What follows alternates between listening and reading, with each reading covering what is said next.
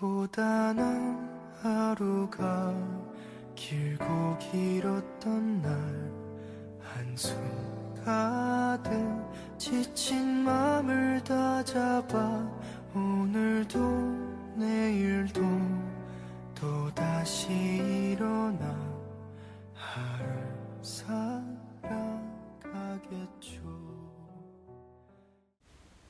Mình có nỗi sợ côn trùng to lớn Từ bé đến giờ, Mình chưa dám giết một con kiến. Mình chỉ thổi nó đi.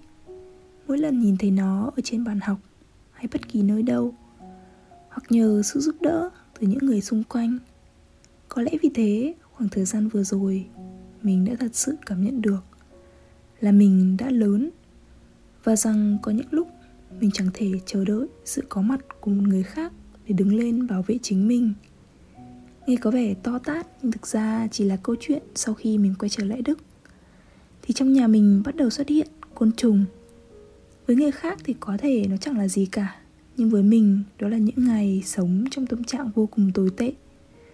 Vừa sang lại Đức, Thích nghi lại với cuộc sống một mình Mình cảm giác như mình phải tiếp tục chiến đấu. Mình gọi điện, vào tòa nhà chỗ mình đang ở. Nhưng vì là ở Đức, Mọi thứ đều cần đặt lịch và rất chậm chạp. Những ngày sau đó thì mình còn chẳng dám thoải mái đi vào nhà vệ sinh hay nấu nướng món gì cả. Mỗi lần ở nhà chỉ dám ngồi trên giường vì đó là nơi có vẻ an toàn nhất. Mình tìm kiếm lý do để không phải ở nhà, đi làm, sang nhà bạn hoặc đơn giản là đi dạo trong công viên. Mình đã như thế trong suốt vài ngày. Cảm giác cực kỳ tiêu cực. Mình sợ phải về nhà, sợ cảm giác không an toàn. Tưởng chừng như vùng đất của mình đang bị xâm lược bởi những con vật bé nhỏ. Mình chẳng biết làm gì ngoài đầu hàng và chịu thua. Thế rồi trong một cuộc nói chuyện điện thoại với mẹ mình Mẹ mình bảo là chả lẽ con lại chấp nhận đến những thứ nhỏ bé hơn con cả trăm lần Quyết định con sẽ sống như thế nào ư? Mình cũng nhận ra là mình đã cố gắng làm đủ thứ. Từ một cô bé hướng nội Luôn giấu những cảm xúc, suy nghĩ cho riêng mình mình mở lòng hơn, giao tiếp nhiều hơn, bắt đầu dám mơ ước, dám làm những điều mà chẳng ai đã từng tin mình có thể làm được. Nhưng mình đã bắt đầu, vì mình luôn tưởng tượng ra một tương lai khám phá thế giới, vì vũ trụ đã cho mình thấy những hình ảnh đó kể từ khi mình còn bé. Và mình đã theo nó, bất chấp mọi người có suy nghĩ gì. Mình đã tin tin vào bản thân và tin vào sự sắp đặt của vũ trụ. Thế đấy mình đã nghĩ lại tất cả những điều này, cả những điều mẹ nói. Mình đã đi được quãng đường xa, nhưng mình vẫn mang theo những nỗi sợ. Không biết có phải là do mình lớn lên với những nỗi sợ đó. Với cái suy nghĩ mình sợ côn trùng, nên từ lúc nào đó nó đã trở thành một phần không thể tách rời của bản thân. Có khi nào bây giờ mình chẳng sợ nữa, nhưng cái suy nghĩ mình đã luôn từng sợ là mình sợ. Có thể lắm chứ nhưng mà bài học to lớn nhất mà mình đã học thời gian gần đây là cố gắng cân bằng cảm xúc, không để bất cứ ai hay bất cứ điều gì khiến mình tiêu cực, đặc biệt là những con côn trùng bé nhỏ này. Thế là sau đó mình gọi điện liên tục cho quản lý tòa nhà, phàn nàn rồi yêu cầu căn phòng khác. Tất nhiên là họ không dễ dàng đồng ý, nhưng bù lại họ cho người đến xử lý nhanh hơn mình nghĩ rất nhiều. Mình dọn dẹp lại tất cả nhà một lượt mua chai xịt côn trùng và xịt khắp mọi nơi. Người bên công ty xử lý côn trùng đến, họ sử dụng một loại gel đặc biệt. Chỉ sau vài ngày, mọi thứ lại trở về trạng thái bình thường. Họ bảo có thể là do phòng kín không có người sử dụng trong khoảng thời gian dài. Là khoảng hơn 2 tháng mình về Việt Nam. Cộng thêm việc côn trùng có thể từ nhà khác sang, nên đó không phải lỗi tại mình và họ sẽ chịu toàn bộ trách nhiệm. Mọi thứ xảy ra trong chớp nhoáng mà mình cảm giác mình già đi cả một tuổi. Có lẽ là vì mình học được bài học lớn, là dám đương đầu với nỗi sợ. Thực ra nó không khó đến thế. Khi sử dụng chai xịt, dọn dẹp côn trùng, hay gọi điện, yêu cầu đòi hỏi, bảo vệ quyền lợi cho chính bản thân mình. Nhưng mà trong khoảng khắc đó, mình cứ có những nỗi sợ vô hình, nên chẳng dám làm gì cả. Cứ cố gắng trì hoãn bằng cảm giác sợ hãi và mong chờ nó sẽ tự qua đi mình đã vượt qua được tư tưởng khó quá thì bỏ qua. Vì mình biết là chỉ cần mình chiến đấu, mình sẽ thắng. Ít nhất là thắng chính bản thân mình. Mình có nhiều những nỗi sợ khác, ngoài những nỗi sợ hữu hình. Nhưng hình như ai cũng thế mà nhở? Sợ bó buộc trong sự nghèo khó, trong một mê cung hình tròn không lối thoát, làm những việc nhàm chán, lặp đi lặp lại. Có một câu nói rất hay mà mình cũng hay tự nhắc nhở bạn phải làm những việc không thoải mái để được sống thoải mái. Chẳng có con đường nào là dễ dàng từ đầu đến cuối cả. Phần thưởng luôn tương xứng với thử thách. Nghe có vẻ buồn cười nhưng có lẽ chính vì thế trong những lúc bế tắc và sợ hãi vì một ngày mai không rõ hình dạng, mình lại thấy vui vì mình đang vất vả. Vì điều đó có nghĩa là mình đang cố gắng và tất cả những ai cố gắng đều gặt hái được thành quả như những người nông dân cày cuốc chăm chỉ, nắng mưa cả năm trời mới mong đến vụ mùa thu hoạch được trái ngọt. Bởi ngay từ khoảng khắc gieo hạt, người ta đã biết là sẽ có ngày thu hoạch. Đó có lẽ chính là điều giúp họ cố gắng cả năm. Về động lực nào giúp mọi người dậy sớm mỗi ngày và làm đi làm lại những điều nhàm chán? Động lực đi học của mình là khoảng khắc tốt nghiệp.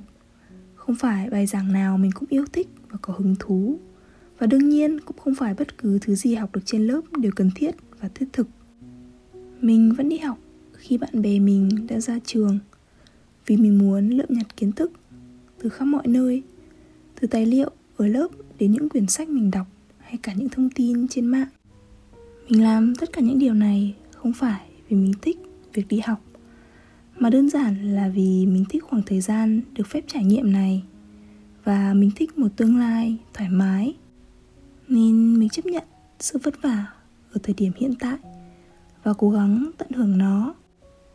Mình đi du lịch, dạo khắp phố phường, thử những thứ mới, tìm kiếm những niềm vui ở những điều bình thường nhất. Du học đã từng là ước mơ của mình và mình đang sống trong ước mơ đó. Vì mình đã cố gắng học tiếng, rồi rất nhiều những bước khác nữa, nên mới có được ngày hôm nay và mình cũng tin là tất cả những vất vả mình đang có cũng phục vụ cho một tương lai tốt đẹp hơn, một ước mơ khác lớn lao hơn của mình. Thật buồn cười là con người luôn muốn hơn hơn nữa, hơn mãi. Nhưng đấy chẳng phải cũng là một điều tốt hay sao? Thì là bởi an nhàn, đồng nghĩa với sự nhàm chán. Nên dù mình có vô số những nỗi sợ, những niềm tin của mình vẫn lớn hơn. Mình tin vào sự công bằng rằng nếu mình cố gắng đủ nhiều, mình sẽ luôn là người chiến thắng. Mình có đọc đâu đó về sự so sánh thế hệ bây giờ với ngày xưa. Khi ngày xưa mọi người vất vả thế nào để mưu sinh, bố mẹ mình cũng như thế, đi làm cả ngày, tối về lại cơm nước, lại vừa lo dạy dỗ con cái nên người. Có một cụm từ trong tiếng anh chỉ thế hệ ngày nay là snowflake generation, tức là thế hệ bông tuyết vì chúng mình mỏng manh y như thế, dễ bị tổn thương, dễ bị vụn vỡ. Ngày xưa mọi người tranh nhau từng bát cơm, từng con cá mà bố mẹ vẫn nuôi mình lớn khôn trưởng thành một cách toàn vẹn. Nên mỗi lúc khó khăn, hãy nghĩ về những điều này để thấy biết ơn và có động lực tiếp tục cố gắng. Vì mình còn cố gắng, tức là mình còn đang tạo ra những giá trị và những nốt trầm là cần thiết cho một bản nhạc hay. Mệt quá thì nghỉ ngơi rồi lại đi tiếp, chứ đừng dừng lại. Cũng giống như bông tuyết được hình thành bởi những phân tử nước. Không bông nào là giống bông nào. Chúng mình mỗi người đều có một câu chuyện, một con đường để đi. Sự hiện diện của chúng mình đã là một điều gì đó vô cùng đặc biệt, nên đừng lãng phí nó để sống một cuộc đời thờ ơ.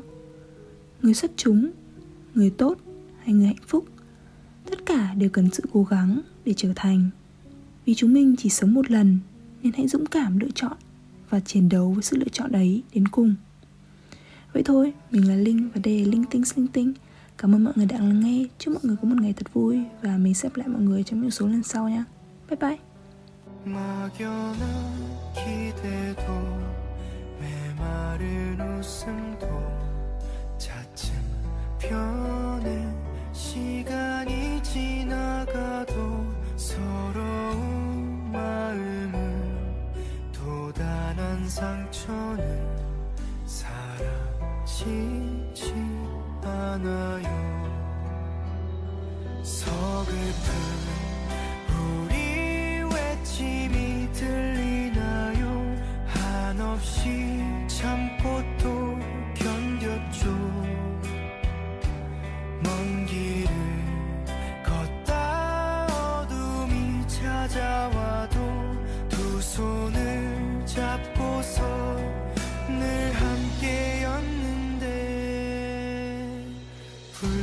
젖은 창문 두 사이 한 줄기비